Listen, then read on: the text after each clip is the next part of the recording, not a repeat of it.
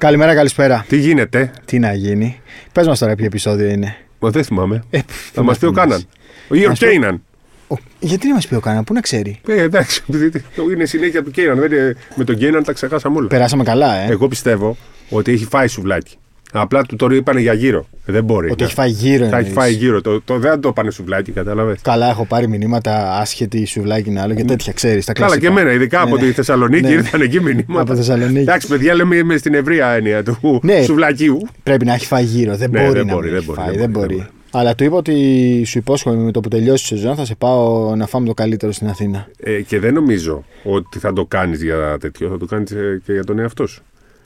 Γιατί, για το σουβλάκι. Ναι, έφαγα χθες μετά από 2 μήνες. Ναι, όχι, εγώ τρώω κάθε μέρα σχεδόν εδώ πέρα. Κάθε μέρα, Ευχαριστούμε πάρα πολύ για τα καλά σας λόγια για το επεισόδιο με τον Ιζαία. Ήταν πολλά τα σχόλια και τα μηνύματα που πήραμε και πραγματικά σας ευχαριστούμε γιατί και εσείς το απολαύσατε. Εμείς το απολαύσαμε ακόμα περισσότερο. Ήμασταν οι αυτοί μας, όπως καταλάβατε. Αλλά η ζωή συνεχίζεται. Και έχουμε πράγμα να πούμε σήμερα. Μείνετε συντονισμένοι. Έχουμε και αποκαλύψεις, έχουμε και σχόλια, έχουμε τα πάντα. Θα έχουμε διάφορα στο επεισόδιο. Θα πούμε για την Ευρωλίγκα. Θα πούμε για μεταγραφές. Για Ευρωλίγκα, εξελίξεις. Διοικητικές και μεταγραφικές. Θες να ξεκινήσουμε από ένα θέμα που είναι πάλι στην επικαιρότητα τις τελευταίες ημέρες και γίνεται πολλή συζήτηση, ή μάλλον. Ναι, θα ξεκινήσουμε από αυτό. Θα ξεκινήσουμε από αυτό. Απλά, αν μου επιτρέπεις, να πω κάτι. Επειδή πολλοί συνάδελφοί μας λένε διάφορα πράγματα και δεν συμπεριφέρονται με πάρα πολύ ευγενικό τρόπο τελευταία. Το παίρνω πάνω μου. Αυτό δεν αφορά το Σπύρο, αφορά εμένα. Είτε αυτά που λέγονται αφορούν το Σπύρο, είτε εμένα. Αυτό που θα πω είναι δική μου γνώμη. Ας προσέχουν κάποιοι λίγο τι λένε και πώς το λένε, γιατί εμείς δεν έχουμε ασχοληθεί με άλλους συναδέλφους μας ποτέ και ίσως έρχεται η ώρα που θα το κάνουμε. Και δεν θα είναι ευχάριστο για κανέναν. Και αυτό. Είμαι ό,τι είπε ο Χάρης. Άστο, μην πεις εσύ κάτι. Λοιπόν, δεν λέω κάτι, απλά εγώ συμφωνώ με το Χάρη και το υπογράφω κι εγώ. Το παίρνω εγώ πάνω μου. Λέω, αφού το είπε, υπογράφω κι εγώ πλέον. Και επειδή είδα και μια φάτσα προχθές και ήμουν έτοιμος, λέω άστο τώρα. Δεν θέλω, δεν το έχουμε κάνει. Εμείς δεν ασχολούμαστε με τους άλλους και οι άλλοι έρχονται κάποιοι που δεν υπάρχουν. Ο καθένας κάνει τη δουλειά του. Ναι. Έτσι. Όλοι κάνουμε τη δουλειά μας. Απλώς εμείς και όσοι μας ακολουθείτε και μας ακούτε το γνωρίζετε, δεν ενοχλούμε κανέναν. Να υπάρχει ένας σεβασμός. Ναι, υπάρχει ένα σεβασμός. Ένα μέτρο. Λοιπόν, πάμε. Χάρη, πάμε τώρα γιατί με έβγαλε στην πρίζα. Ξεκινάμε την αποκάλυψη. Εντάξει, να πούμε πρώτα ότι υπάρχει ένα δίλημμα. Γουόκαπ ή Ντόρσεϊ. Για μένα και γράφει άμα θες. Ναι. Πάμε. Στο δίλημμα. Δίλημμα ή τρίλημμα. Δίλημμα. Το τρίλημμα θα είναι όταν μπει και το δίλημμα λοιπόν είναι Walk Up in Dorsey. Ο τρίτος στη σειρά που είναι ο Μητρουλόν δεν νομίζω ότι τίθεται κανένα τέτοιο θέμα. Άρα λοιπόν πλέον είναι ξεκάθαρο Walk Up ή Dorsey. Για μένα είναι ξεκάθαρο το Walk Up. Ότι ο Walk Up θα είναι στην εθνική ομάδα αφού δεν μπορεί πλέον να είναι μαζί με τον Dorsey διότι δεν είπε το OK η FIBA, δεν είπε το OK ο κύριος Ζακλής στο θέμα του Ντόρσεϊ. Θα παραμείνει αστερίσκος και σε αυτόν, γιατί έχουν μπερδευτεί και να πούμε ότι επειδή έχουν μπερδευτεί κάποιοι, οι Τούρκοι για παράδειγμα έχουν τον Λάρκιν, τον Ουίλμπεκιν, τον Ντίξον και πάρα πολλούς. Απλώς και αυτοί μόνο ένα μπορούν να χρησιμοποιήσουν. Και αυτοί μόνο ένα. Οι Ισπανοί είχαν τον Μίροτιτς, τον Ιμπάκα και τόσους άλλους. Πολλές χώρες έχουν πολλές επιλογές. Εμείς λοιπόν μπορούμε να έχουμε ή Γουόκαπ ή Ντόρσεϊ. Για μένα θα είναι Ντόρσεϊ και ο λόγος που είπαν όχι στον. Θα έχουμε Ντόρσεϊ, είπες. Ντόρσεϊ είπα άκυρο. Θα έχουμε Γουόκαπ. Ναι. Ο λόγος που είπε όχι ο κύριος Ζαγκλής, γιατί είναι απόφαση του κύριου Ζαγκλή, στον Ντόρσεϊ, έχει να κάνει με εκείνη την συμφωνία του Γιώργου Βασιλακόπουλου με τον κύριο Μπάουμαν, με τον αείμνηστο Μπάουμαν, που ήταν τότε ο Γενικός Γραμματέας. Το παίρνω το πίσω το κύριε, γιατί όταν κάποιος πεθαίνει δεν μπορούμε να χρησιμοποιήσουμε τη λέξη κύριος για να μην παρεξηγηθώ. Ίσως κάποιοι δεν το ξέρουν. Είχαν πει λοιπόν τότε, επειδή η Ελληνική Ομοσπονδία ζητούσε επίμονα να παίξει ο Ντόρσεϊ στο παγκόσμιο και ήταν θέμα ορών, προλάβαμε ακριβώς στο τελευταίο λεπτό να μπει ο Ντόρσεϊ. Το κάναμε και με λίγη βοήθεια, πρόξιμο τότε από την FIBA. Μας είπαν τότε, συμφωνία ήταν προφορική, συμφωνία κυρίων που λέμε, ότι θα είναι για πάντα αστερίσκος, ό,τι και να γίνει. Γιατί υπήρχαν προϋποθέσεις. Μπορούμε να το πούμε ότι ήταν ένα λάθος της τότε Ομοσπονδίας. Το αποτελέσματος ήταν. Για τώρα, ας πούμε, ξέρεις, τότε δεν υπήρχε στο μυαλό κανένας ότι θα έχουμε έναν και δύο. Ναι. Λέγαμε έναν να έχουμε.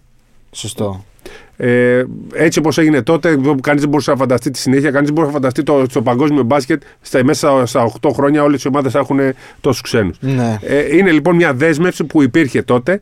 Είναι μια δέσμευση που για να κερδίσουμε μια συμμετοχή στο παγκόσμιο, που τότε ήταν σημαντικό για την Ελλάδα να πάρει ένα μετάλλιο στο παγκόσμιο. Θέλαμε τον Ντόρσεϊ τότε. Για να παίξει ο Ντόρσεϊ, είπαμε όχι στο να μπορεί να βγει ο αστερίσκος στο μέλλον. Είπε ο κ. Ζακλής λοιπόν τώρα στην συνάντηση που είχε με την ελληνική αντιπροσωπεία ότι αυτό δεν γίνεται, είναι δεδομένο, δεν μπορούμε να τα αλλάξουμε.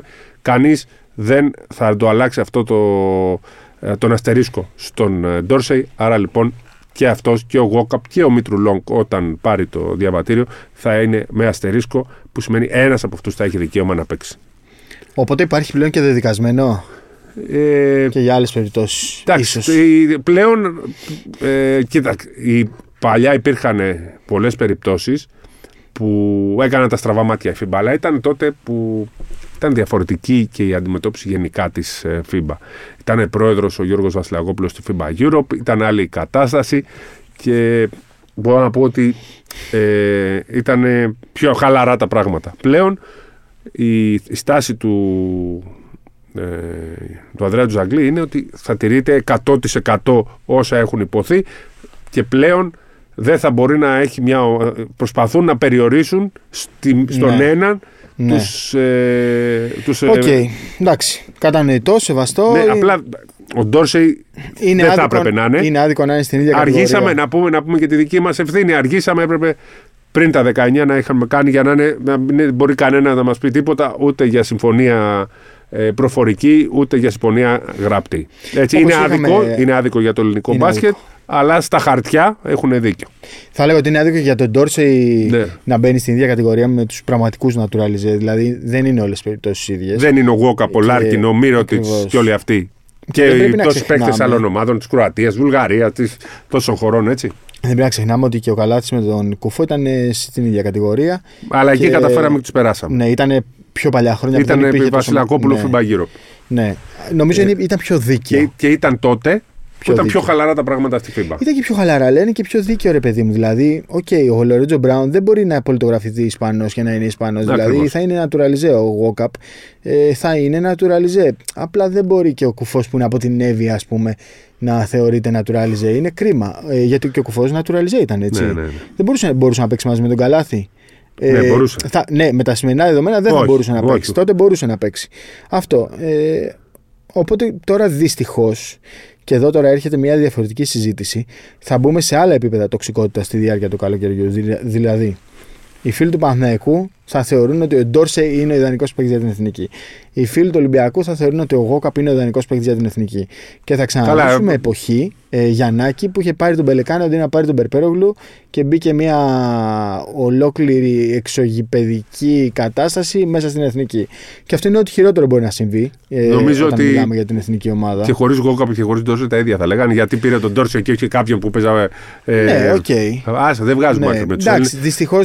Δυστυχώς όμως θα είναι θα είναι μια κατάσταση που θα τη ζήσουμε. Θα είναι μια κατάσταση που σίγουρα θα υπάρχει στην περιραίωση ατμόσφαιρας και της εθνικής. Αν και οι παίχτες θα είναι πάρα πολύ ευχαριστημένοι, αν θα είναι ο Γουόκαπ, ας πούμε. Δυστυχώς είναι μια κατάσταση. Θα είναι λίγο δυσάρεστη. Ελληνική. Λοιπόν, ο Ντόρσεϊ, να σε ρωτήσω κάτι τώρα. Γιατί δεν παίζει με την Φενέρ? Δεν ξέρω, γιατί δεν παίζει τώρα στα δύο μάτς πρωταθλήματος έπαιξε. Έχεις απάντηση? Δεν έχω. Ποιοι είναι οι ξένοι που χρησιμοποιεί εκείνη έξω? Ναι, είναι ο Πιέρ, ο Νάιτζελ Χέιζ, ο Μότλι, ο Ουίλμπεκιν. Ο Ουίλμπεκιν παίζει σαν Τούρκος. Ναι, παίζει σαν Τούρκος. Καλή ερώτηση. Γιατί όμως μου κουνάς κεφάλι τώρα? Υπάρχουν κάτι φήμες, κάτι τρέχει γενικά. Θα δούμε όμως, γιατί είναι φήμες αυτές. Ναι. Okay. Ότι κάτι τρέχει. Στα αφήσουμε έτσι. Και βλέπουμε. Ναι. Κάποιος θα πάρει την μπάσα από εμάς τώρα. Θα ψάξει. Μου κάνουν και παράπονο εδώ μεταξύ και κάποιοι από αυτοί που θα πάρουν την μπάσα, όχι δημοσιογράφοι, ξέρεις, ακροατές, γιατί δεν διαβάζουν τα μηνύματα.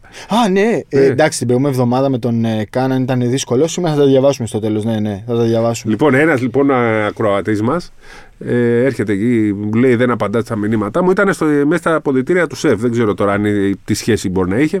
Έρχεται, μιλάει και ξαφνικά, έτσι όπως είναι, σε μια πολύ ωραία σκηνή, τα δύο παδί του Ολυμπιακού πάνε στον Γκριγκόνης. Ναι. Και τους ζητάνε αυτόγραφο. Πάνε, πάει στον πρώτο, το υπογράφει κανονικά ο Γκριγκόνης. Πάει στο δεύτερο, του λέω: όχι σε σένα, δεν υπογράφω. Γιατί πιστεύεις δεν υπέγραψε? Δεν ξέρω. Γιατί φοράγε μπλούζα του Ολυμπιακού. Όχι αυτογραφία, ήταν φωτογραφία, λάθος το λέω.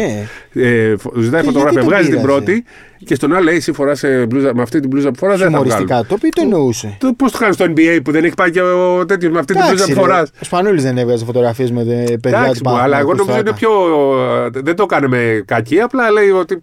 Δεν έχει δίκιο στο NBA που λένε α, φοράς ας πούμε του Τζόρνταν. Εντάξει, χαβαλέ, ναι. Ναι, χαβαλέ, τέτοιο. Πιστεύω το έκανε πιο πολύ στο χαβαλέ. Αστειευόμενος το είπε. Ναι. Και του κάνω πλάκα του. Αίσυφτε λέει που πήγες να το ζητήσεις. Αλλά βλέπεις ο παδί του φίλου του Ολυμπιακού πήγανε με τον Γκριγκόνης. Ωραία. Ναι, τον έναν το δέχτηκε που δεν είχε εμφάνιση γιατί ήξερε ότι είναι το φίλο του Ολυμπιακού. Τον άλλο του λέει όχι, εσύ μαζί δεν βγάζουμε. Άκου να δεις. Ναι. Εγώ δεν το βλέπω άσχημο αυτό. Το να πει όχι. Όχι, μωρέ, εντάξει. Το βλέπω πολύ Αμερικάνο τέτοιο. Αμερικανιά αυτό. Και δεν νομίζω πήγε το είχε κάνει σε κάποιον. Του λέγαμε αυτή την μπλούζα που φοράς. Ναι, μωρά, αλλά ο Σπανούλης και ο Πίτερς δεν βγάζαν στο ΆΚΑ με όλο τον κόσμο. Με παιδιά του πάνω, με του Παναθηναϊκού. Εντάξει, όπως το κρίνω. Εγώ θα βγάζα. Ναι, προφανώς δεν είναι καλά. Ο Διαμαντίδης, ο Σπανούλης, ο Γκριγκόνης το κάνει μάλλον. Είναι και Λιθουανός. Ναι, λίγο... Και δεν ήταν και κανένα τον παρεξηγήσει, δεν του είπε κανένας τίποτα. Ναι, δεν τον παρεξηγήσει. Μα δεν λέμε τώρα. Αλλά είχε ότι... πλάκα. Το είπα γιατί ήταν. Λέει, να το πείτε στο podcast. Καλά, να το πούμε. Δεν έγινε και τίποτα. Λοιπόν, πάμε ξεκινήσουμε από Α1. Μπάσκετ Λίγκα τη λες και Elite League. Μην τη λες Α1. Δεν μπορώ. Αλφα-Εθνική θα τη λέω. Εντάξει. Πρώτη κατηγορία. Δεν την έχεις προλάβει Α1. Μια φορά δεν την είπες Μπάσκετ League. Λοιπόν, Game 1. Ατμόσφαιρα. Υποτονική λίγο. Είχε πάντως λίγο κόσμο. Περίμενα ότι δεν θα είχε ούτε αυτούς. Λόγω τριμέρου. Ναι. Και επειδή στον πρώτο τελικό δεν πολύ πάνε. Δεν μπορώ να κατανοήσω, ειλικρινά τώρα δεν μπορώ να καταλάβω. Τι μπούρδα ήταν αυτή τώρα να πάνε να πετάξουν δύο κροτίδες. Δηλαδή, παιδιά, εγώ είχα μείνει με την εντύπωση ότι τα είχαμε ξεπεράσει. Ναι, τα είχαμε ξεπεράσει αυτά. Τα είχαμε ξεπεράσει. Ούτε αντικείμενα βλέπεις πλέον. Πρόσεξε τώρα. Μέσα στο γήπεδο μπαίνει το δίχτυ. Δεν βλέπεις πλέον αντικείμενα. Δεν μπορεί να πετάξει κανένας κανένα μπουκάλι για, να, έτσι, για την βλακεία, ας πούμε. Δηλαδή, που σταματάρει το δίχτυ.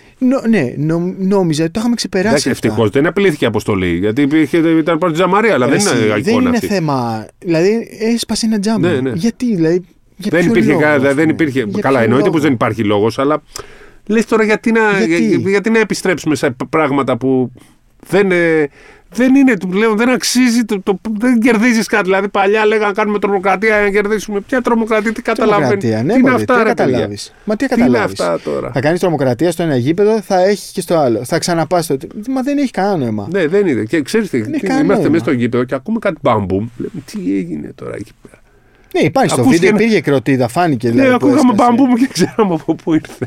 Στην αρχή, που ήμασταν μέσα. Δηλαδή, είχαμε σταματήσει, είχαμε ξεχάσει μέχρι και τις εντάσεις με την αστυνομία. Δηλαδή, ήταν κάτι χωρίς. Ξέρεις τώρα, περνάνε τελικοί και περνάνε χωρίς κανένα επεισόδιο και τέτοια και το θεωρούμε αυτονόητο. Αν πάμε 5-6 χρόνια πίσω, λέγαμε. Το ονειρικό θα ήταν να μην έχουμε ποτέ επεισόδιο και τώρα δεν γίνονται τίποτα επεισόδιο. Δεν γίνεται τίποτα. Και είναι ωραίο. Γίνει, εντάξει, έχουμε δίχτυ. Προφανώς. Δίχτυ, ναι, οκ. Άμα το δίχτυ σου βάζει στο μυαλό ότι αυτό που θα πετάξει δεν θα φτάσει, ας υπάρχει το δίχτυ, ναι. Κάποια στιγμή θα το βγάλουμε κι αυτό. Ναι. Κάποια στιγμή θα το βγάλουμε κι αυτό. Λοιπόν, ναι. Μπασκετικά. Το περίμενα ότι ο Ολυμπιακός θα δυσκολευτεί. Ποιοτικά ήταν κακό το μάτς. Ναι. Δηλαδή. Οκ, κατανοώ ότι 10 μήνες παίζεις και είσαι κουρασμένος. Και φες με την Φενέρ, δεν παίξα 10 μήνες, κάνανε ματσάρα. Το δεύτερο. Ναι, οκ, το πρώτο δεν ήταν καλό, αλλά δεν ήταν καλό παιχνίδι. Τουλάχιστον έχουμε τελικούς, γιατί όλοι πιστεύαν ότι δεν έχουμε τελικούς. Έχουμε μια χαρά τελικούς. Ο Παναθηναϊκός το κόντραρε το μάτς. Αν έβαζε και το δεύτερο συνεχόμενο εκεί ο Γκριγκόνης, νομίζω θα κέρδισε το παιχνίδι μετά τις βολές του Γουόκαπ. Γιατί είχε βάλει ένα που έβαλε. Το σουτ από τη μέση απόσταση που έχασε, λες. Ναι. Ήταν καλό σουτ, ήταν ελεύθερο σουτ. Απλά έμεινα με την αίσθηση ότι ο Ολυμπιακός πήγε να βγάλει μόνο στα μάτια του. Δηλαδή, ακριβώς έτσι ήταν. Πάρα πολλά χαμένα lay-up. Δηλαδή ο Πίτερς, θυμάστε αυτή τη φάση. Δύο επιθετικά rebound, τρία από κάτω. Και ένα από πριν που είχε χάσει. Έχασε και ένα πρώην μόνος του. Έχασε 4 lay-up σε 3 πολλοί λεπτά. Έχασαν lay-up. Πολλοί, δεν ξέρω. Νομίζω ότι ο Ολυμπιακός θα είναι πολύ στενοχωρημένος ακόμα. Κοίτας, θα σου πω κάτι. Είναι ακόμα πολύ στενοχωρημένος. Και για να πάμε και στην επόμενη μέρα. Ναι. Ο Πίτερς ήταν πολύ.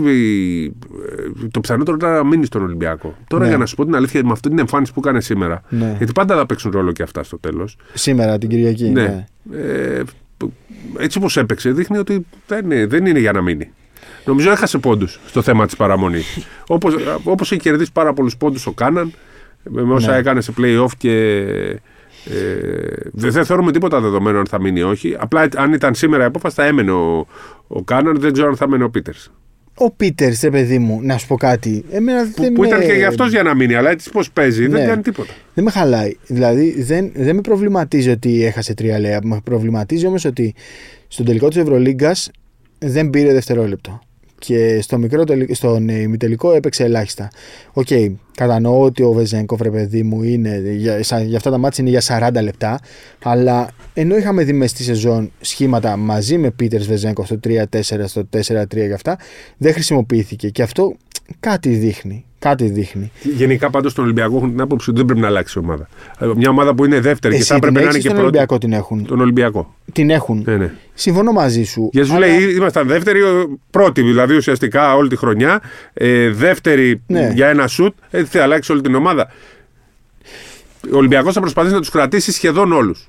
Okay. Να πάρει το Μιλουτίνοφ, να κρατήσει Βετζένκοφ, Σλούκα, Κάναν και Πίτερς. Αν και έτσι όπως παίζει ο Πίτερς δεν ξέρω και τι Πίτερς θα γίνει. Μέχρι μια εβδομάδα το είχα σίγουρο. Τώρα έτσι πως έπαιξε προχθές δεν προβληματίστηκαν. Ήταν και με 45% στη χρονιά, ρε παιδί μου. Απλά δεν ξέρω, είναι... Το κρατάς. Θα θέλανε να τους κρατήσουν όλους και να κάνουν 1-2 προσθήκες για να προχωρήσουν. Γιατί αυτό είναι καλό. 1-2 εννοείς τον Μιλουτίνοφ και κάποιον ακόμα. Okay. Ναι, και εγώ νομίζω άμα ήμουν Ολυμπιακός δηλαδή δεν θα έκανα κάτι διαφορετικό. Θα έπαιρνα τον Μιλουτίνοφ, σίγουρα ανεβαίνει σε ένα επίπεδο στη frontline. Ίσως έπαιρνα ένα forward. Σου έχω πει ποιον θα ήθελα να δω στον Ολυμπιακό. Σου έχω πει το Λίσο Λίντι της Άλμπα Βερολίνου. Έχει συμβόλαιο, δεν έχει? Όχι, είναι ελεύθερος. Είναι ελεύθερος και είναι σίγουρα φθηνός. Είναι ένα ψηλόλιγνο που είναι στο 3-4. Γενικά τώρα ο Ολυμπιακός όλα θα εξαρτηθούν αυτή τη στιγμή ό,τι και να πεις για το πλάνο. Από το Βεζένκοφ. Ναι, και το Σλούκα. Και το Σλούκα λες. Ναι. Αν μείνουν, γιατί είναι και δύο να μείνουν. Ναι. Και 3 μάλλον, γιατί είναι και ο Παπα-Νικολάου. Θεωρώ τον Παπα-Νικολάου δεδομένο, τον Σλούκα πολύ πιθανό. Ναι. Και περιμένουμε να δούμε. Α, δεν έχει κλείσει ο Σλούκας. Ναι. Οπότε πρέπει να περιμένουμε. Λοιπόν, γελάς, γιατί γελάς? Όχι, γιατί νομίζω το θεωρώ δεδομένο ότι θα μείνει. Θα θεωρούσα, ας πούμε, bad decision να φύγει αυτή τη στιγμή από τον Ολυμπιακό Σλούκας να πάει οπουδήποτε αλλού. Για τον ίδιο, γιατί ο Ολυμπιακός τον θέλει. Ναι, για τον ίδιο. Ο Ολυμπιακός τον θέλει ο ίδιος, νομίζω ότι. Προφανώς. Ναι. Έτσι. Για τον ίδιο. Να πούμε τώρα επί τη ευκαιρία για τον Σλούκα ότι στο τέλος έβαλε τις βολές και έκανε και την assist. Δεν ήταν καλός. Αλλά... Δεν ήταν και κακός όμως. Ναι, δεν ήταν και κακός. Έπαιξε με γαστρεντερίτιδα γιατί δεν το έπαιξε κανένας. Είχε από αυτό το μάτς γαστρεντερίτιδα, έτσι. Και τους το είπε μετά τη λήξη. Δεν ήθελε να τους το πει. Γιατί ξέρεις, βγήκε αυτό και λέει σήμερα που βγήκε ότι είχε γαστρεντερίτιδα και είχε από πριν, δεν τους το είχε πει. Ναι. Δεν είναι ότι δεν θέλει να το παίξει ήρωας, ας πούμε. Τους το είπε μετά. Και δεν έχει και την ανάγκη να το κάνει ούτως ή άλλως. Θέλω να πω και δεν το είπες ο Ολυμπιακός. Έπαιξε και με γαστρεντερίτιδα. Σήμερα βγήκε. Απλά το λέμε εμείς τώρα εδώ. Σωστό. Καταλαβαίνεις, δεν ήθελε και ο ίδιος να το χρησιμοποιήσει. Δεν έχει καμία ανάγκη ο Σλούκας. Ναι. Πάμε Παναθηναϊκό. Ολυμπιακό, εντάξει, οκ. Okay. Πάμε Παναθηναϊκό. Εμένα μου άρεσε πολύ η αντίδραση του Παναθηναϊκού. Είναι αυτό που λέγαμε όλη τη χρονιά, ότι ήταν κρίμα ο Γκριγκόνης να καταστρέφεται τόσο πολύ από την. Και από τις επιλογές των προπονητών και από τον Μπέικον και από όλα αυτά. Και... Αυτό που βαφτίστηκε υπεροπλία στον Παναθηναϊκό, του έκανε κακό του Παναθηναϊκού. Μα το λέγαμε, θυμάσαι που λέγαμε, πρέπει να φύγει ένα. Όχι να πάρουν ένα, να φύγει ένα. Από τον Αύγουστο τα λέγαμε. Ναι. Τον Αύγουστο. Και το βλέπεις κιόλας ότι έφυγε ο Μπέικον τελικά και η ομάδα ρολάρει πάρα πολύ καλύτερα. Ήταν πολύ μαχητικός. Και δεν υπάρχει και ο Τόμας που είναι παιχτάρα για μένα. Απλά τώρα πού θα παίζαν όλοι αυτοί. Κοίτα, ο Τόμας καταρχήν είναι τεράστιο λάθος. Επίσης το είχαμε πει και ήδη, είχαμε συμφωνήσει ότι έπρεπε να κοπεί ο Ντέρικ Γουίλιαμς. Και παίζουν με ένα playmaker. Ακριβώς. Δηλαδή, μπορεί να μην έχεις τον Walters. Ο Πάρις Λί για μένα δεν είναι κανονικός playmaker. Ναι. Είναι point guard, αλλά playmaker που θα οργανώσει και θα καθοδηγήσει την ομάδα δεν είναι. Με τον Walters, ίσως να ήταν ένα καλύτερος Παναθηναϊκός. Με τον Ντόμας θα ήταν πολύ καλύτερος. Πιστεύω ότι θα χωρούσαν όλοι μαζί. Αλλά και από την άλλη, βλέπεις ότι ο Γκριγκόνης παίζει πολύ καλό μπάσκετ. Έχει βάλει τρομερά καλά. Ναι. Και έβαλε αυτό το πρώτο που βάλε κάπου κάτω. Ένα χορευτικό, ναι. Όχι το χορευτικό που είχε πέσει κάτω, ρε. Α, ναι. Τρομερό. Κωνσταντέλιας. Ναι. Περίμενε λίγο τώρα. Ναι. Επί τη ευκαιρία. Θέλω να πω αυτό για τον Γκριγκόνης. Ναι, παίζει για Παναθηναϊκό. Θέλω να γυρίσουμε στον Ολυμπιακό να συζητήσουμε κάτι. Θέλω να πω ότι ο Γκριγκόνης πρέπει να μείνει στον Παναθηναϊκό την επόμενη σεζόν και ενώ ακούγονται αμέτρητα ονόματα, νομίζω Γκριγκόνης είτε ως πρώτος shooting guard είτε ως έκτος παίκτης, δεν ξέρω τι πρέπει να είναι στον Παναθηναϊκό. Γιατί Τόμας, η φετινή χρονιά τον αδίκησε πάρα πολύ. Εγώ και Τόμας, τους δύο θα κράταγα για δύο. Ναι, δύο μπορεί να τον κράταγα τον Τόμας. Και τον Τόμας και τον Γκριγκόνης. Απλά ρε παιδί μου, αν πούμε ότι πάει να πάρει Elijah Bryant. Okay, ο Μπομπουά δεν προχώρησε. Είναι καλύτερη αυτή. Εντάξει, ίσως στην άμυνα. Εντάξει, ο Elijah Bryant είναι καλύτερος, ναι. Είναι καλύτερος. Είναι καλύτερος, έχει καλύτερο αγωνιστικό ρυθμό γιατί έχει παίξει γεμάτες σεζόν. Μπορεί να παίξει στο 3. Ναι. Σίγουρα, σίγουρα δεν θα συζητούσα καν για τον Γκριγκόνης. Γκριγκόνης, εγώ και Τόμας θα τους κρατούσα. Με όποιον και να έπαιρνε ο Παναθηναϊκός. Δεν τους βρεις. Τον Γκριγκόνης δεν τον βρεις. Και ο Παναθηναϊκός, χάρη, βρίσκει κλειστές πόρτες συνέχεια. Ναι. Θα περάσουν χρόνια για να τις βρει ανοιχτές. Ναι. Έχεις τέτοιους παίκτες. Ναι. Παιχταράδες. Έρχομαι πιο κοντά. Και το συζητάς. Για μένα είναι πολύ καλοί παίκτες αυτοί οι δύο. Ναι, και τον Τόμας μπορεί να τον κράταγα. Απλά του Τόμας νομίζω θα το εξέταζα λίγο πιο μετά. Για τον Γκριγκόνη δεν το συζητάμε. Το θέμα θέλει ο Γκριγκόνη. Ναι, για τον Γκριγκόνη δεν το συζητάμε. Για πήγαινε εκεί που ήθελες. Είχαμε πει για τον Κάναν. Εμείς εδώ με τον Κάναν έχουμε πει τα καλύτερα λόγια από την πρώτη στιγμή. Όταν κανείς δεν τον πίστευε, λέμε ότι πρέπει να μείνει και πιστεύω. Κανανείς. Παρ' όλα αυτά θα πω τώρα το ακραίο. Ότι τελικά δικαιώθηκε ο Μπαρτζόκας που πήγε με 3 σέντερ. Γιατί αν δεν είχε 3 σέντερ, ναι, θα έπαιζε στο μάτς με τον Παναθηναϊκό, στον τελικό, μόνο με το φαλ. Γιατί ο Μπλάκ, όπως έχεις εδώ και ένα μήνα, έχει αποσυρθεί, δεν παίζει. Φαντάζεσαι λοιπόν, γιατί αν έπαιζε ο Κάναν, δεν θα ήταν ο Μπολομπόι. Εκεί ήταν το δίλημα. Ναι, ρε παιδί μου. Φαντάζεσαι... Εκ του αποτελέσματος, οκ. Okay, ναι, του αποτελέσματος. Απ' την άλλη, ίσως και να μην δικαιώθηκε γιατί θα τον χρειαζόταν τον Κάναν. Κανένα. Εννοείται πως είναι ο καλύτερος παίκτης. Ναι. Θα ήταν ο καλύτερος παίκτης. Απ' την άλλη, όμως, θα πήγαινε με ένα σέντερ. Ναι. Μούσχεμα τα κάνες. Ναι, ναι. Κυριολεκτικά. Η μόνη τέτοια που θα μπορούσε να είχαν κάνει διαφορετικά και το πραγματικό δίλημα ίσως να ήταν αυτό ήταν το Κάναν Πίτερς. Ναι. Που θα πήγαινε απλά ο Ολυμπιακός με ένα 4. Με το Βεζένκο 35 λεπτά. Ναι. Θα έπαιζε ο Παπα-Νικολάου δεύτερο 4. Απλά λέγανε άμα πάθει ένας πάλι κάτι. Ενώ στη λογική του Κάναν είναι ότι έχουμε 5. Ενώ στις άλλες έχουμε έναν. Ναι, έχω και το Μαρούσι, έχω και το Λάρκιν. Παρότι θεωρώ ότι ο Κάναν δεν έπρεπε. Έβαλε όμως 21 στον τελικό της Ευρωλίγκας. Παρότι ο Κάναν είναι παίχτης των μεγάλων μάτς. Παρότι θέλω να βλέπω τον Κάναν να παίζει γιατί είναι από τους αγαπημένους μου παίκτες, άσχετα που ήρθε εδώ, το έχουμε πει πολύ καιρό πριν έρθει. Τελικά ίσως να έχει και δίκιο. Έτσι όπως το σκέφτηκε.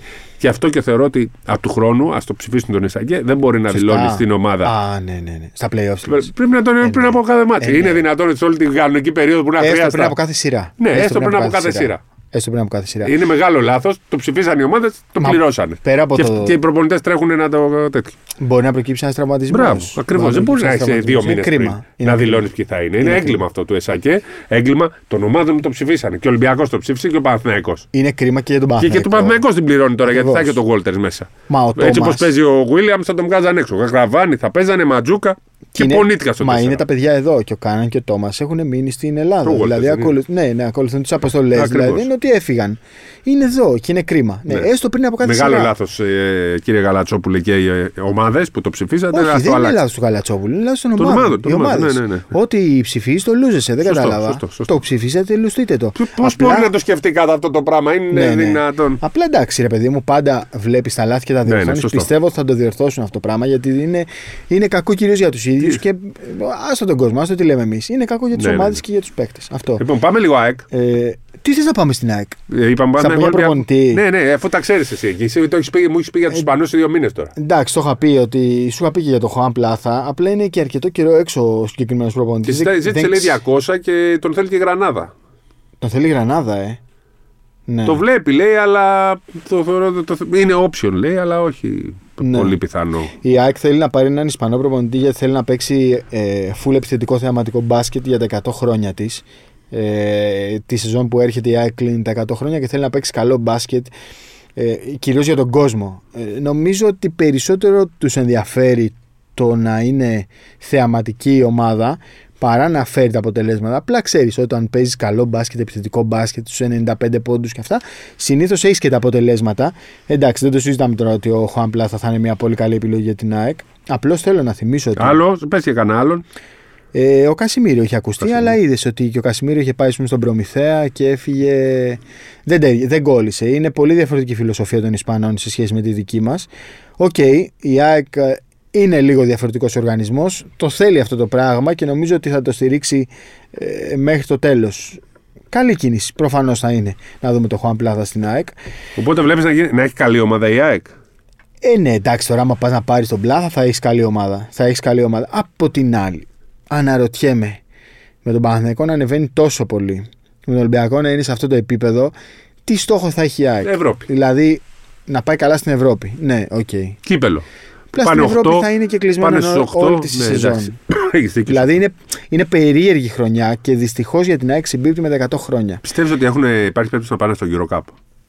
Δεν το νομίζω. Δεν το νομίζω. Θα είχε η διορία νομίζω μέχρι τις 15 του μήνα. Έτσι. Ναι, ναι. Θα το γι' αυτό και ο Άρης θα δηλώσει με την προοπτική να είναι ανοιχτό να παίξει και στις δύο. Ναι, ναι. Θα δηλώσει και στις δύο και όποιος τον καλέσει. Είναι μέχρι τις 23 το Champions League. Νομίζω τον BCL θα τον καλέσει τα προκριματικά. Απλά ο Άρης δεν θέλει να μπει σε διαδικασία προκριματικών. Από την άλλη, για το Περιστέρι είχε ακουστεί για Eurocup μία φήμη. Γενικά αυτά είναι λίγο ρευστά. Απλώς η ΑΕΚ, παιδί μου, τώρα πάει να κάνει μια πολύ μεγάλη επένδυση σε ένα κακό timing, θεωρώ. Σε κακό timing γιατί και ο Παναθηναϊκός ανέβει και θα είναι και κλεισμένο των θυρών όλη τη ευρωπαϊκή σεζόν. Εντάξει, τι να κάνει, η ΑΕΚ πρέπει να πρωταγωνιστεί. Πρέπει φυσικά να είναι καλή ομάδα. Φυσικά και πρέπει. Με τα μπαν τι κάνουνε? 15. Θα τα λύσουνε? Πάντα τα λύνουν. Εντάξει, τώρα τι να πούμε, δηλαδή, okay, εντάξει, είναι μια πολιτική αυτή που ακολουθεί η ΚΑΕ. Κλείνει παίκτες που ήταν στην Α1 για να μπορεί να προχωρήσει. Απλώς έχουμε ακούσει πάρα πολλά και από τον πρόεδρο του ΣΕΟΚ για τα μπαν, ότι κάποια στιγμή θα υπάρξει πιο αυστηρό πλαίσιο για τα μπαν. Δεν θα μπορείς να κάνεις κινήσεις ούτε εντός της χώρας. Δεν βλέπω κάποια διαφορά. Δεν βλέπω να έχει γίνει κάτι διαφορετικό. Τα μπαν εξακολουθούν να υπάρχουν. Ο Άρης έχει από την 1η Ιουνίου άλλο ένα μπαν, η Ρακλής έχει άλλα 3. Δεν βλέπω την ΕΟΚ να έχει πιέσει πάρα πολύ το συγκεκριμένο ζήτημα. Θα μπορούν να κάνουν μεταγραφές όμως. Βλέπω ότι κλείνει παίχτες. Κλείνει, αλλά δεν μπορεί να τους ανακοινώσει. Ναι, δεν τους ανακοινώνει. Δεν μπορεί να τους πάρει. Άλλο τους κλείνει και άλλο τους κλείνει. Ναι, και πέρυσι έτσι είχε γίνει. Ναι. Δεν ξέρω. Αυτό είναι ένα θέμα που πρέπει να το δει η ΕΟΚ λίγο πιο ζεστά. Οκ. Δεν ξέρω, άλλοι αποφασίζουν στο συγκεκριμένο θέμα. Εμείς καταγράφουμε τα γεγονότα. Λοιπόν, ο Άρης πιστεύω θα έχει φτιάξει καλή ομάδα αν τα λύσει και αυτά τα προβλήματα, γιατί θα βάλουν και λίγο περισσότερα λεφτά και θέλουν να πάνε καλά στην Ευρώπη. Αυτό τους ενδιαφέρει. Θα μείνει ο Καστρίτης. Αυτό που έχει χτίσει ο Καστρίτης στον Άρη δεν μπορούσε να το βρει αλλού. Ναι, ναι. Το συζητάγαμε γιατί ακούγονταν και για άλλες ομάδες το όνομά του. Απλά ο Καστρίτης θέλει να δουλέψει στην Ευρώπη. Και αυτό. Θέλει όχι να δουλέψει σε ευρωπαϊκή ομάδα, θέλει να δουλέψει σε ομάδα που θα παίζει στην Ευρώπη. Και μετά, αν είναι να φύγει στην Ευρώπη. Και μετά δηλαδή, να φύγει στην Ευρώπη. Και να φύγει στην Ευρώπη και να γυρίσει και στο Ισραήλ που έχει καλό όνομα και νομίζω ότι πλέον πρέπει να εργαστεί σε ευρωπαϊκή διοργάνωση για να μπορεί να γυρίσει στο Ισραήλ. Ναι. Διότι θέλουν, ξέρεις, συσσαγωγικά θέλουν ένσημα. Στην Ισπανία πρέπει να είναι. Ναι, ακριβώς. Από τις άλλες ομάδες βλέπεις να γίνεται τίποτα ιδιαίτερο. Δεν γίνεται κανένας. Κολοσσός, Προμηθέας δεν... ο Προμηθέας πήρε προπονητή τον Παπαθεοδόρου. Ο Κολοσσός, έχεις ιδέα ποιος μπορεί να πάρει? Όχι, δεν έχω. Νομίζω θα στηριχθεί εκεί ο Γιάννης ο Γεωργαλής. Ακόμα δεν έχουν καταλήξει σε προπονητή. Δηλαδή δεν ξέρω τι θα γίνει. Και μετά έχουμε καιρό. Περιμένουμε να δούμε τι θα κάνει ο Τρίτωνας με τον Μαρούσι, που δεν είναι. Περιμένουμε να δούμε τι θα κάνει ο Τρίτωνας με τον Μαρούσι. Έχω ένα feeling ότι τουλάχιστον μία από τις δύο δεν θα παίξει. Ναι. Δεν θα παίξει, οπότε εκεί μετά θα πάμε σε wildcard. Πες μας λίγο τι γίνεται με τις wildcard της ΕΟΚ που είναι μέχρι elite league. Όχι, αυτό θα το πεις όχι, εσύ. Δεν ξέρω ποιες είναι οι ομάδες. Ποιες θέλουν να πάρουν. Ναι, ποιες έχεις μάθει ότι είναι? Η Μύκονος θέλει για την Α2. Έχεις στείλει, 5 πρέπει να είναι. Η Ελευσίνα θέλει για την Α2. Ο Πανιώνιος κοιτάει για την Α1. Αυτή την πιάνεται στις ΕΟΚ. Απλώς δεν μπορώ να καταλάβω. Αυτή είναι άλλη διαδικασία. Αυτή είναι η διαδικασία με χρήματα για την Α1. Για την Α1 είναι άλλο. Θα αγοραστεί όμως η wildcard. Δεν έχει κάτι. Δεν το έχουμε. Στην ΕΟΚ δίνεις 50.000 για την Α2, 30 για τις υπόλοιπες κατηγορίες. Που όμως θα πάει στο budget της ομάδας, έτσι. Υπάρχουν ομάδες και της ΓΑΜΑ Εθνικής που πέσανε, θέλουν να μείνουν στην κατηγορία, θα δώσουν λεφτά. Υπάρχουν ομάδες ΕΣΚΑ, ΕΣΚΑΝΑ και τοπικών που θέλουν να ανέβουν. Η Α2 θα είναι πάρα πολύ καλή, γιατί θα έχει ψυχικό Ερυθρέα. Θα έχει Πανιώνιο Μίλωνα, θα έχει. Πανιώνιος πάντως ήταν στην Ομοσπονδία την προηγούμενη εβδομάδα, δεν ξέρω γιατί. Γιατί μπορεί να ήταν. Ο Πανιώνιος ανέβηκε Α2. Δηλαδή η θέση του στην Α2 είναι εξασφαλισμένη, αλλά νομίζω ότι θέλει Α1. Θέλει Α1 με τον Μπεφόν, θέλει. Δεν ξέρω αν είναι άλλο πράγμα με τον Μπεφόρ τώρα. Δεν έχουν ακόμα γήπεδο στον Πανιώνιο. Είναι δυνατόν. Φτιάξτε το κλεισό της Αρτάκης. Αυτό είναι ένα θέμα που έχει πολύ ψωμί γενικά. Γιατί θυμάσαι ότι είχαν βγει και μακέτες. Καλά, μακέτες είχαν βγει στον Παπαστράτιο. Ναι. Καπαγέρο το 2006 που έπεσε και ακόμα δεν έχει φτιαχτεί. Έχουν περάσει 18 χρόνια. Έχεις δίκιο. Έχει γκρεμιστεί πλέον έτσι. Ναι, ναι. Γκρεμίστηκε. Και φτιάχνεται. 17 χρόνια έτσι. Έχω την εντύπωση τώρα που το λες για το Παπαστράτιο ότι. Κάπου το άκουσα, δεν θυμάμαι. Ότι ξεκινάει ένα πλάνο για εγκαταστάσεις του εθνικού κάπου στο Σχιστό. Αυτό το πλάνο για το εθνικού στο Σχιστό είναι στο ποδόσφαιρο. Για ποδόσφαιρο και ερασιτέχνη πλην κολυμβητηρίου που θα γίνει δίπλα στο ΣΕΦ μαζί με τον Ολυμπιακό. Ο εθνικός δεν τρελαίνεται γι' αυτό στο με Σχιστό. Το Σχιστό. Ναι. Ναι, είναι λίγο δύσκολη περιοχή. Λένε και για το ποδόσφαιρο, να παίζει το ποδόσφαιρο του εθνικού στο ΣΕΦ απέναντι. Υπάρχει αυτό. Όχι, είναι χρόνια αυτό το πλάνο. Και μέσω του Δήμου Πειραιά προσπαθούν να προχωρήσουν. Οι δημοτικές εκλογές πότε είναι, του χρόνου δεν είναι, το 24? Ναι. Το 24. Νομίζω ότι. Ή του χρόνου ή τώρα το Σεπτέμβριο-Οκτώβριο. Πάντως είναι πολύ σύντομα. Ναι, κάπου το άκουγα αυτό για τον εθνικό. Λένε ή ότι για του χρόνου θα παίξει στο Κερατσίνι και σιγά-σιγά θα φτιαχτούν εκεί στο Σχιστό. Δίπλα είναι, ακριβώς από κάτω είναι αυτό. Λένε ότι η άλλη περίπτωση είναι πως φτιαχτεί στο ΣΕΦ εκεί που υπάρχει ένα ποδοσφαίρο για να παίζει το ποδόσφαιρο. Όχι. Εκεί έχει αποφασιστεί ότι θα γίνουν 3 κολυμβητήρια. Ένα 50 κλειστό που θα είναι για Ολυμπιακό και εθνικό. Πιο κάτω. Δηλαδή το σημείο εκείνο που είναι το γήπεδο του ποδοσφαίρου είναι σχεδόν απέναντι, είναι δίπλα στα εκδοτήρια. Αυτό θα είναι το κολυμβητήριο εκεί. Όχι, όχι. Εκεί θα γίνει το κολυμβητήριο το κλειστό που θα είναι για Ολυμπιακό και εθνικό μαζί. Όχι. Αφού το κολυμβητήριο πιο κάτω που έχω δει. Που ήταν φτιάξει ο Ολυμπιακός. Εκεί που είναι το ποδόσφαιρο, που είναι το τραμλες τώρα. Ναι. Εκεί θα γίνει 3 κολυμβητήρια. 2 25άρες και ένα κλειστό που θα είναι για Ολυμπιακό και Εθνικό. Η έδρα τους θα είναι εκεί. Και το άλλο που ήταν να φτιάξει ο Ολυμπιακός πιο κάτω. Νομίζω εκεί ήταν να γίνει Σπύρο. Όχι, το Ολυμπιακό, το δικό του, του Ολυμπιακού, ήταν να γίνει προς τα κάτω που υπήρχε μια καφετέρια. Στο Ολυμπικό. Όχι, στο Ολυμπικό, άλλη μία υπήρχε. Δεν το θυμάμαι, ναι. Τέλος πάντων. Πού είναι η δεύτερη γέφυρα του που είναι εκεί, δεν έχει 2 γέφυρες? Ναι, 2 γέφυρες. Στη δεύτερη, στην κάτω-κάτω. Α, εσύ λες πιο κάτω, ναι. πιο κάτω. Τέλος πάντων, εντάξει, θα το βρούμε. Δεν πειράζει, όλα τα συζητάμε. Λοιπόν, πού θες να πάμε τώρα?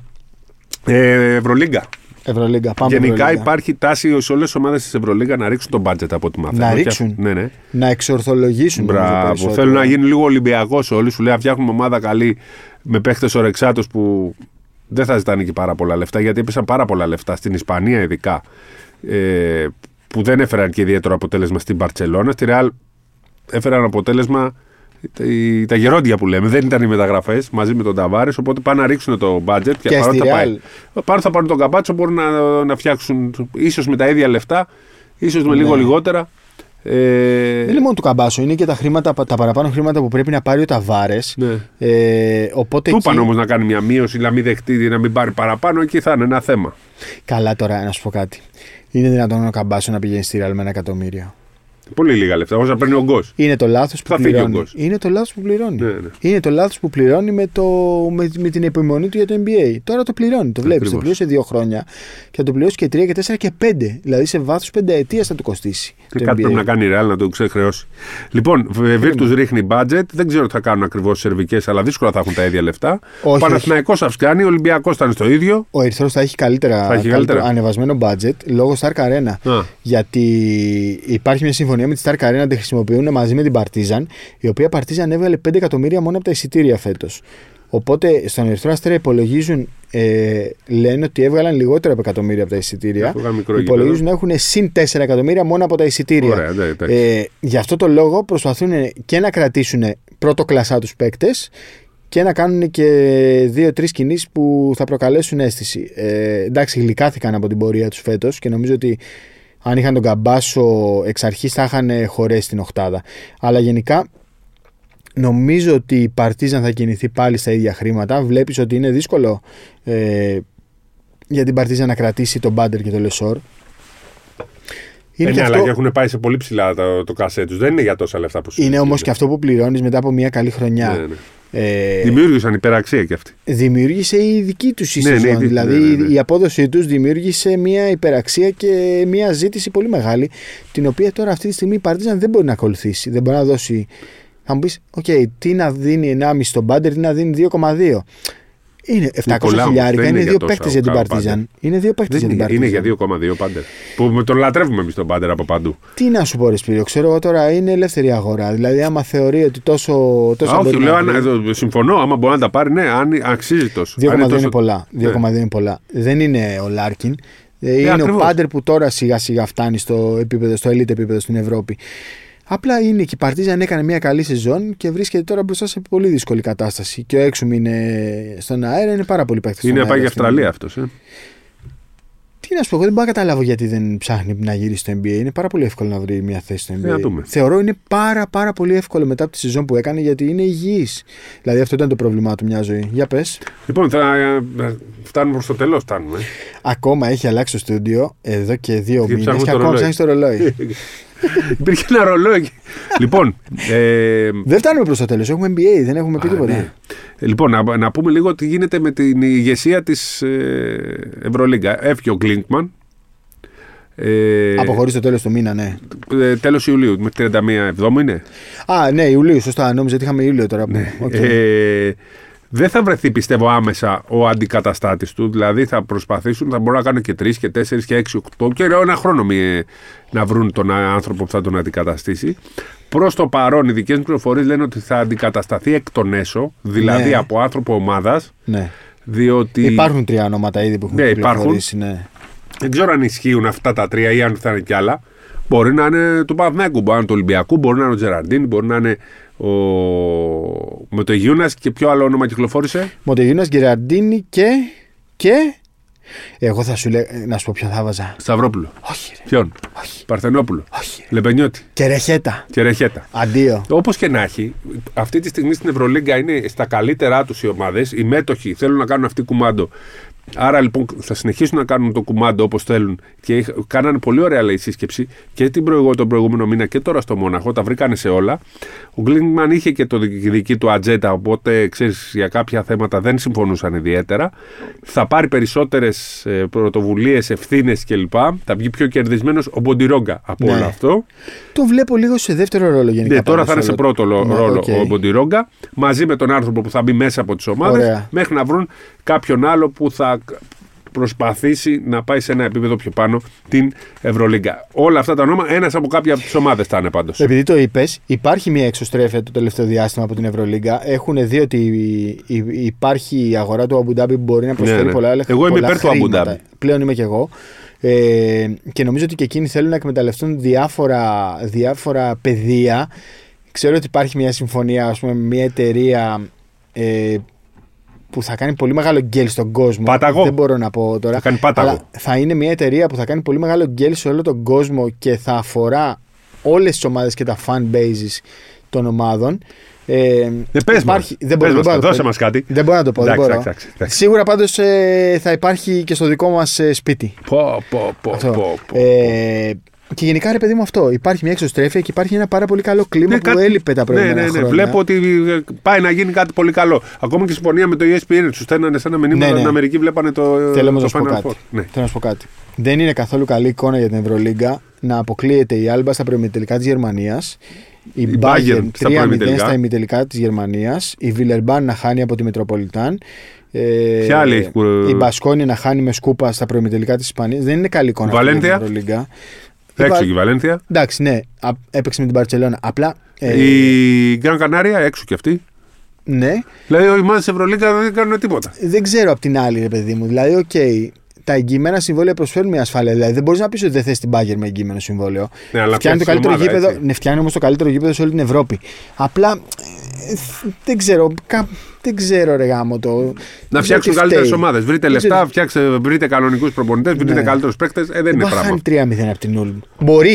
Μπορεί να χάνει. Και αυτή είναι και η δημοκρατία και η δικαιοσύνη του αθλήματος. Αλλά σου χτυπάει στο μάτι. Δηλαδή δεν μπορεί η Άλμπα να χάνει στα πρώιμη τελικά. Συμφωνώ. Μπορεί, κατάλαβες. Κατάλαβες τι λέω. Ίδια άποψη εγώ κι εγώ. Λοιπόν, θα το πάρει ο Γιόκιτς. Άθε να πάμε εκεί. Δεν θα μου κάνεις κανένα σχόλιο για Φενέρ Φες. Είπαμε πριν. Ναι, είπαμε σωστά. Τι να σου πω, είπαμε για Ντόρσεϊ. Γιατί δεν παίζει ο Ντόρσεϊ, δεν μπορώ να καταλάβω. Γιατί δεν πάει στην Μπασκόνια ο Ρογκαβόπουλος, δεν μας λες. Α, μήπως πάει στην Βιλερμπάν. μπορεί να μείνει στην Τουρκία. Μπορεί να μείνει στην Μαϊζεφρέντι, πώς λέγεται αυτή η ομάδα, ή θα. Σου να πει δεν θα πάει στην Μπασκόνια. Εσύ το έχεις πει πολύ καιρό. Θέλει να παίξει το παιδί. Κάνει χρονιά που πρέπει να παίξει και είναι προς τη μήν του. Το αντιμετωπίζει σαν πραγματικά καλός επαγγελματίας. Θα μπορούσε να πάει και στον Ολυμπιακό και στον Παναθηναϊκό και όπου θέλει. Αλλά καταλαβαίνει ότι πρέπει να κάνει το σωστό επόμενο βήμα. Και θεωρώ ότι στις 22 του μήνα, πόσο έχουμε σήμερα, 6. Νομίζω στις 22 του μήνα μπορεί να δούμε το όνομά του προς τα τέλη του draft. Ναι. Μακάρι. Λοιπόν, σε τι νούμερο ήταν στο draft ο Γιόκιτς? 41. Μπορεί να είναι πιο πάνω δηλαδή ο Ροκαβόπουλος τώρα. Όχι, δεν έχει σημασία. Θέλω να πω ότι... Κοίτα, και 45 και 50 και 55 και 60 να είναι. Δύσκολα θα πάει τώρα στο NBA. Απλά, όχι, ήθελα να πάμε στο Γιόκιτς. Α, ναι, θα πάμε στο Γιόκιτς. Απλά όντως αν επιλεγεί, σημαίνει ότι το να κάνει το σωστό επόμενο βήμα είναι ακόμα πιο σημαντικό για την πορεία του. Πάμε στο Γιόκιτς. 40 μου πες, ένα. 41, ναι. Φοβερό μου, είναι ο καλύτερος παίκτης αυτή τη στιγμή. Στενοχωρήθηκα λίγο με Eric Spoelstra. Το παραδέχομαι. Μίλησε πολύ άσχημα σε μια στήρα ναι. Σέλμπουρν. Που και εμένα δεν μου φάνηκε περίεργη η ερώτησή της. Ναι. Νομίζω ότι ήταν και το κλειδί του αγώνα αυτό. Ότι... Σίγουρα υπάρχει παρασκήνιο μεταξύ τους. Μεταξύ αυτών των δύο σίγουρα υπάρχει παρασκήνιο. Γιατί το να της λες αυτό που λες είναι το ανεκπαίδευτο, το απέδευτο κομμάτι, τέλος πάντων, είναι πολύ βαρύ. Ήταν μια χαρά η ερώτηση, ρε παιδί μου. Μα και είναι αυτό που όλοι σκεφτόμασταν. Ακριβώς. Λέγαμε ότι έβαλε πάνω από. Καταρχάς βγήκε με τα νούμερα. Όποτε βάζει πάνω από 40, χάνουν. Επίσης, ο εικόνα του αγώνα, γιατί κάτσε και τον είδα, στο Καρεζάι. Ναι, το είδα. Τρομερό. Ναι, ήταν ματσάρα. Και ο τύπος ήταν, έπαιρνε την μπάλα στα μάτος, αλλά ήταν ένας εναντίον ενός συνέχεια. Και γι' αυτό δεν μπήκε παρά μόνο στο τέλος το παιχνίδι ο Μάρεϊ. Ναι. Και γι' αυτό ο Πόρτερ ήταν εκτός παιχνιδιού. Όλοι οι άλλοι ήταν εκτός παιχνιδιού. Όχι ότι δεν ήθελε να τους βάλει, αλλά πέσαν άμυνα. Βάλε όσα θες, Γιόκιτς. Με στενοχωρεί όμως η αντίδραση του κόσμου που τον αποθέωνε για αυτή την απάντηση. Γιατί, παιδί μου, άμα μπει στα βίντεο στο YouTube, από κάτω αποθεώνεται σχεδόν σε ποσοστό 95%. Ναι. Είναι πολύ σωστή ερώτηση. Και πολύ λάθος απάντηση. Όπως και να έχει. Να αποθεώσουμε και λίγο Μπάτλερ. Όλο το Μαϊάμι. Μα τι λες τώρα. Τι μπάσκετ παίζουν. Τι ωραίο. Δηλαδή, μπαίνει μέσα, τους πατάει στην αρχή και εκεί που γυρνάει το μάτς. Ξεκινάει το μάτς στο 50-35 και λες τελείωσαν. Μα ξεκινάει το δεύτερο 12 λεπτό και τους πήραν παραμάζωμα. Ναι, βάλανε 22 πόντους σε 4 λεπτά. 21 πόντους σε 4 λεπτά. Τι λες, μάλλον πάλι έχουν δίκιο με τον αέρα, δεν μπορούν να πρέψουν, δεν εξηγείται. Ναι, γάμο το. Και ρε παιδί μου, λες ότι εκεί δεν μπορεί να υπάρχει τρόπος να γυρίσει αυτό το μάτς. Είχαν υπομονή, είχαν ομάδα, είχαν το ένα. Απίστευτη ομάδα. Τι να σου πω, ο Βίνσεντ πολύ καλός. Ο Ρόμπινσον μπήκε, έβαλε 8 συνεχόμενους. Τρίποντο, μπάσιμο έκανε. Τι κάνει ο Ρόμπινσον. Τρομερό. Ο Τάιλερ Χίρο δεν θέλει να μπει, σου λέει τώρα γιατί να μπω αφού κερδίσαμε. Ναι, γιατί να μπω. Πω και δεν έχουν και το Χίρο. Έκανε όμως, γιατί άκουγα τη μετάδοση. Και δεν είχα δει το μάτς. Σε πιανού τη θέση να παίξει τώρα. Δεν είχα δει το πρώτο μάτς και λέει ότι βάλαν το Λοβ. Και έτσι πήγε ο Μπάτλερ πάνω στον Μάρι. Ναι. Και έτσι βγαίνανε καλύτερα το rotation στην άμυνα. Ο Λόβ που δεν είχε παίξει τα τρία προηγούμενα μάτς. Ναι. Δεν είχε παίξει. Και τον βάλαν πεντάδα, ισορρόπησε η πεντάδα ως προς τα μαρκαρίσματα και έτσι τους βγήκε όλο το μαρκάρισμα και στην περιφέρεια. Και βλέπεις πόσο χτυπάει ο Αντεμπάγιο το Γιόκιτς στην άμυνα. Είναι σειρά προσαρμογών και θα δούμε ακόμα περισσότερο στη συνέχεια. Πάντως που λένε δεν έχει τακτική το NBA. Ναι. Άσε ρε παιδιά. Δεν μας βλέπουν. Όχι, τώρα θα σου πει ναι, εντάξει, τώρα στους τελικούς έχει. Τώρα στο τελικό θα σου πει έχει. Το Μαϊάμι. Τι ματσάρα ήταν αυτή, ο δεύτερος τελικός. Το Μαϊάμι ήταν μια άθλια ομάδα στην κανονική περίοδο. Ήταν μια ομάδα που στις δηλώσεις μετά από κάθε αγώνα ακούγες γκρινιά. Φέτος δεν μαλώσαν, δεν πλακωθήκανε. Ναι, πλακωνόντουσαν συνέχεια. Ο Μπάτλερ σε κάθε μάτι τους έκραζε. Έχει τελειώσει η υπομονή μου, έλεγε. Δεν μπορώ να παίζουμε άλλο. Ήταν πολύ μεγάλη γκρινιά. Έχασε το πρώτο. Με το Σπόλστρα πλακωθήκανε. Ακριβώς. Έχασε το πρώτο στο play-in. Το έχασε το πρώτο την Ατλάντα μες στο Μαϊάμι, κέρδισε το δεύτερο, κέρδισε στα 5 τον πρώτο γύρο, στα 6 το δεύτερο, στα 7 τον τρίτο. Και τώρα έκανε break σε όλες τις σειρές με μειονέκτημα έδρας. Και με 5 παίχτες χωρίς draft που δεν τους πήραν στο draft. Με 5 παίχτες. Και το Λάρου στα 37. Πού θα μπει τώρα ο Χίρο και να παίξει. Αυτό το λέει και ο ίδιος. Πού να μπω, λέει τώρα. Πού θα μπει, δηλαδή είδες ότι ο Κέλεμ Μάρτιν, ας πούμε, που είχε 20 πόντους μεσόωρο στη σειρά με τη Βοστόνη. Ένα τρίποντο. 20. Τώρα με τον Λόβ στην πεντάδα δεν είχε χρόνο στο ρωτέι. Προσαρμόζονται σε όλα όμως. Και δέχονται το ρόλο τους γιατί θέλουν να πάρουν το πρωτάθλημα. Είδες τι είπες ο Φλικέρ. Ο Κάναν είδες τι είπες. Δεν τον νοιάζει λοιπόν. Αν βάλει 50 από τους και στο άλλο μάλιστα να βάλει 5 γιατί θέλει να κερδίσει. Έβαλε 21 θόρυβα. Ναι, ναι, έβαλε όμως στο κρίσιμο σημείο. Εκεί έβαλε για τρίποντα, έβαζε και από εδώ, έβαζε τίποτα. Είδες τι είπες ο Steve Kerr. Βγήκε στο podcast του Draymond Green. Draymond, άμα ακούσει, έλα και εδώ μία βολτά να τα πούμε. Βγήκε και είπε ότι ουσιαστικά έκραξε τη δική του ομάδα, τους Warriors.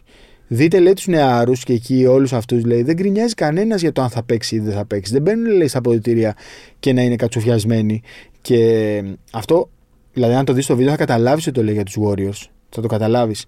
Και είναι, ρε παιδί μου, αυτό που λέμε πάντα. Δηλαδή, είναι πάρα πολύ δύσκολο να φτιάξεις μια φιλοσοφία στην οποία όλοι, αυτό που λένε οι Αμερικάνοι, θα αγοράζουν την κεντρική ιδέα.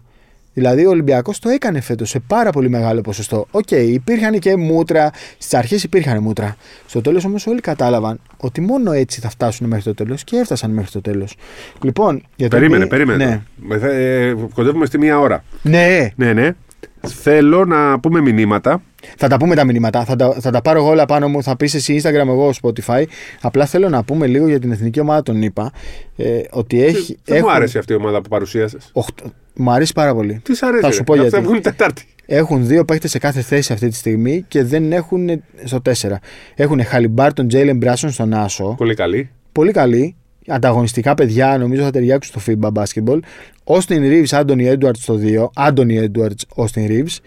Μπράντον Ίνγκραμ, Μάικαλ Μπρίτζες και Τζάρεντ Τζάκσον, Μπόμπι Πόρτις. Εμένα μου φαίνεται πάρα πολύ καλή. Στο 1 και στο 2 είναι καλή, δεν μου αρέσουν. Πρόσεξε τώρα. Αν στο 1-2 σου βάλει τώρα τον Holiday και τον Jaylen Brown και μετά σου βάλει τον Jason Tatum και τον Bam Adebayo, γίνεται καλή ομάδα. Είναι πάρα πολύ καλή, Σπύρο. Ναι, αλλά και με αυτούς εδώ που μου έχεις πει θα τους κερδίσουμε. Επειδή πολλοί κόσμοι το λέει αυτό, δεν είναι καλή. Πρόσεξε τώρα, δεν υπάρχουν πολύ καλύτεροι από αυτούς στην Αμερική. Γιατί μετά είναι Embiid, Γιάννης, Γιόκιτς, Ντόντσιτς. Είναι όλοι internationals. Είναι internationals, καταλαβαίνεις. Ο Μάρε είναι Καναδός. Μπράβο. Δεν μπορείς να βάλεις τον Durant και τον LeBron πλέον. Ναι, πάει, τελειώσαν. Ούτε τον Curry, ούτε τον Thompson. Τελειώσανε. Δηλαδή, αυτοί είναι οι καλοί Αμερικανοί πλέον. Σωστά, γιατί είναι international οι άλλοι. Καταλαβαίνεις. Ερχόμαστε. Όχι. Κάτσε, ρε, σταμάτα, ρε. Ερχόμαστε. Αμπουντάμπι. Θα τα πούμε στο Αμπουντάμπι, κύριοι των Αμερικανών. Έλα, πάμε ερωτήσεις τώρα. Κάνε εσύ την πρώτη μέχρι να μπω εγώ να πω τα σχόλια. Δεν είχες εκεί. Α, νόμιζα θα κάνεις από το Instagram κάτι. Κάτσε. Όχι, είσαι εσύ εκεί το. Στου Κάναν θα μπω, έτσι. Ναι. Λοιπόν, πολλά καλά σχόλια. Ευχαριστούμε πάρα πολύ. Στο επόμενο επεισόδιο πείτε για Μίροτιτς, για Σιγεβίτσους και γενικά για Μπαρτσελώνα και για το αν θα γίνει καμία αλλαγή στις ομάδες Ευρωλίγκας. Το είπαμε για Μίροτιτς, Μπαρτσελώνα. Ναι. Και γενικά είπαμε ότι. Λες να υπάρξει θέμα και για Σατοράνσκι εκεί. Πολλά λεφτά. Πολλά λεφτά, ναι. Όμορφη χαλαρή ατμόσφαιρα. Πες και κανένα γινό, ρε Κάναν. Τρομερό, το άκουσα. Δεν το είχα συνειδητοποιήσει στην live. Ούτε εγώ. Τρομερό. Ναι. Πάμε δυνατά, ρε Ισαΐα. Τι έχετε να πείτε για Ρογκαβόπουλο? Okay, μόλις το απαντήσαμε, ναι. Και αν τελικά το μοντέλο των hit είναι λάθος, εφόσον έτσι δεν μπορούν να νικάνε όλες τις ομάδες με πολλούς στάρ γιατί είναι κουρασμένοι. Ποιο είναι λάθος? Σωστό είναι το μοντέλο. Υπερσωστό είναι. Το έχουμε πει πάρα πολλές φορές. Τους αποθεώνουμε τους. Στα άσχημά τους αποθεώναμε. Μα, και λέγαμε και ότι ο Μπαρτζόκας παρακολουθεί hit. Και το έχουμε πει ότι οι ομάδες χτίζονται πλέον και δεν αγοράζονται. Κανείς δεν μπορεί να φτιάξει. Κάτι, χάρη. Γιατί δεν λες ότι ήμουν πρώτος που σου είχε πει ότι οι Mavericks θα πάνε να φτιάξουν ομάδα με Irving, LeBron και Draymond Green? Τι γελάει ο κόσμος. Είδες ότι γίνεται. Το είπε ο τέτοιος. Είδες ότι ο Irving, λέει, τον πήρε τηλέφωνο να πάει στον Dallas. Ναι. Ελπίζω να φύγει ο Ντόντσιτς. Περιμένω να δω πότε θα διαβάσουμε για Draymond Green. Ναι. Άκου τι σου λέω. Λοιπόν, τι πήγες να πεις? Ότι. Τι πήγα να πω? Κάτι πήγα να πω και με κόψες. Μπαίνω και στο προηγούμενο επεισόδιο γιατί δεν τα είχαμε διαβάσει. Ναι, είπα όμως για το πήγα να πω για το Μαϊάμι τώρα ή πήγα να πω κάτι άλλο. Ρωτάει ένας φίλος, ο Μιλουτίνοφ μπορεί να πάρει ελληνική ηθαγένεια? Όχι. Δεν μπορεί, Υπάρχει αυτή η συζήτηση. Γιατί το λένε επειδή. Έχει επενδύσει στην Ελλάδα, παίρνουν μια κάρτα αυτή, πώς λέγεται αυτό. Στην Πελοπόννησο, με την Golden Card. Και κάτι άλλα πράγματα. Όχι, δεν μπορεί να παίξει, να γίνει Έλληνας να παίξει μπάσκετ. Τώρα, αν πάρει αυτή την ελληνική που το παίρνει οι επενδυτές. Δηλαδή, αν πατευτεί μια Ελληνίδα, γιατί δεν μπορεί να γίνει Έλληνας? Αυτό χρειάζεται διαδικασία. Πάντως δεν θα γίνει λόγω της διαδικασίας επειδή είναι επιχειρηματίας. Ο Νίκος, θα το διαβάσω αυτό για να. Το καταλαβαίνω. Μιλήστε και λίγο για τον Ολυμπιακό. Όλο για τις υπόλοιπες ομάδες μιλάτε. Ήταν στο επεισόδιο που γράψαμε μετά από το Final Four. Νικό, θα σου το πω με πάρα πολύ απλά λόγια και όλη τη φιλική μου διάθεση. Μιλάμε πάντα για την επικαιρότητα. Ο Ολυμπιακός ερχόταν από Final Four. Σήμερα έχουμε πει για άλλες ομάδες. Δηλαδή, γιατί να συζητήσουμε. Η επικαιρότητα μας καθοδηγεί πάντα. Καλησπέρα, κύριε Καβαλιεράτο και κύριε Σταύρου. Πείτε μας τη γνώμη σας. Τι πρέπει να περιμένει ο κόσμος του Ολυμπιακού και του Παναθηναϊκού για την επόμενη σεζόν. Ομαδάρες. Συμφωνώ με μία λέξη, νομίζω τα λέξω. Γιατί τώρα όλα θα πέφτουν και τα λεφτά και οι Έλληνες πάλι θα κυριαρχήσουν. Θυμηθείτε το. Ο Ρογαβόπουλος δεν είναι έτοιμος, λέει, για Ευρωλίγκα. Ένας άλλος φίλος δεν είναι ούτε σταθερός για το απτέμπο της Μπασκόνια. Το συζητήσαμε, το ξέρει και αυτός, ναι. Τι κινήσεις μπορεί να κάνουν οι Celtics και τι έχετε να πείτε για Ρογαβόπουλο. Πολλά μηνύματα για Ρογαβόπουλο. Τι κινήσεις μπορεί να κάνουν οι Celtics. Νομίζω ότι θα κρατήσουν τον ίδιο προπονητή. Δεν τίθεται κάποιο θέμα να υπάρξει αλλαγή στην θέση του προπονητή. Και από εκεί και πέρα νομίζω πως έχει έρθει η ώρα να δοθεί ένας από τους Jalen Brown, Jason Tatum. Οπότε θα δοθεί ο Jalen Brown, γιατί ο Tatum είναι franchise player.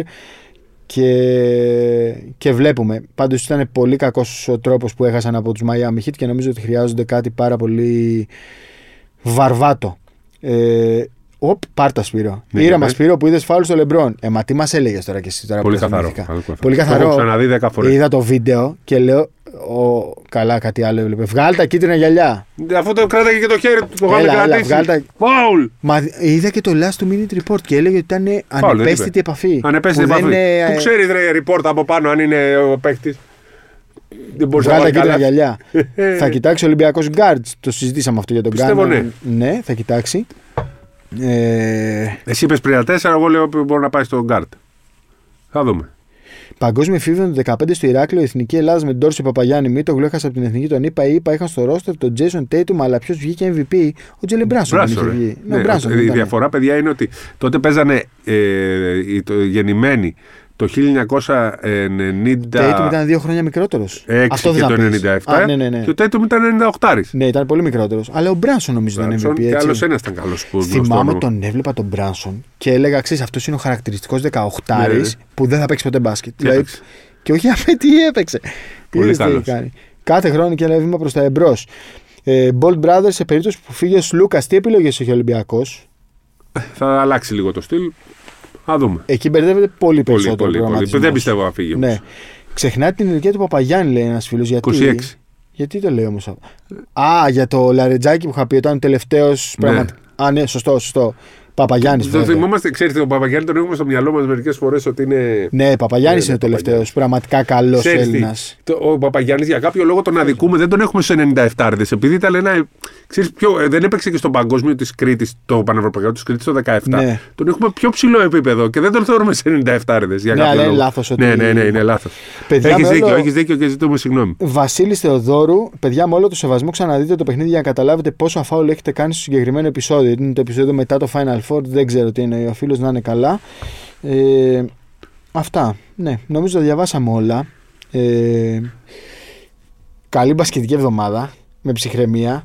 Κάντε τα subscribe. Θέλουμε να πατήστε τα αστεράκια, πώς τα λένε, κάντε τα subscribe. Είμαστε κοντά στα 1.000 αξιολογήσεις. Λοιπόν, πάμε, παιδιά, κάντε αξιολογήσεις και θέλω να ανάμεσα στα μηνύματα, αν θέλετε κι άλλους καλεσμένους ή αν θέλετε να μας ακούτε. Εγώ μου άρεσε αυτό με καλεσμένους. Βασικά, να μας πούνε, όχι αν θα έχουμε καλεσμένους, ποιους θέλετε, να προσπαθήσουμε να τους φέρουμε. Ποιους, μην πείτε τώρα τον Ντένις Ρόντμαν.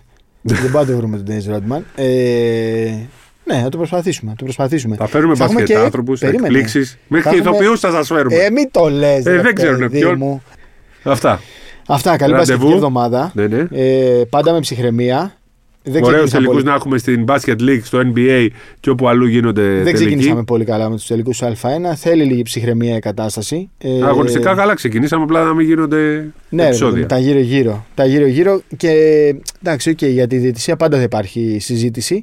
Απλά πρέπει να ξέρουμε και τι κρίνουμε. Έτσι. Δηλαδή, δεν μπορεί να λέμε εντυπωσιακό μπλοκ του φαλ και μετά να λέμε ότι έγινε φάουλ από το φαλ. Πρέπει λίγο να ξεχωρίζουμε τις καταστάσεις και να είμαστε λίγο πιο προσεκτικοί, γιατί μας διαβάζει ο κόσμος και όπως πρώτοι λέμε εμείς, πάντα ψυχραιμία, γιατί το μπάσκετ πρέπει να είναι ψυχαγωγία όπως όλος ο αθλητισμός. Γεια σας!